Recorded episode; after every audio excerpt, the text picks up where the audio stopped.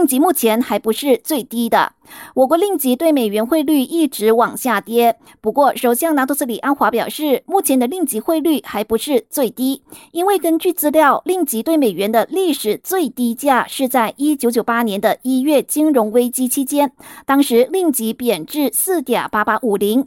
他说，令吉汇率下跌主要都是受到全球世代发展的。推动，特别是美元走强，而目前我国已经在积极的。推动各项结构性的政策，以提高。国家经济增长以及竞争力，进而提升令吉币值。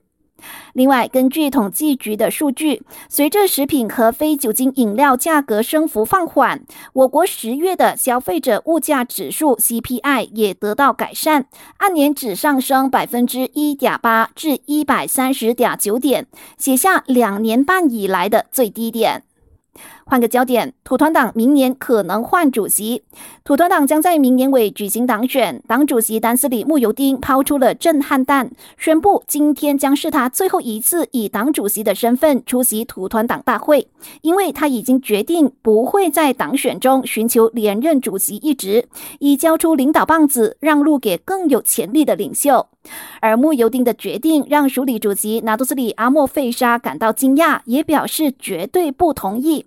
他呼吁党员无需担心，接下来领导层会好好的与穆尤丁谈一谈。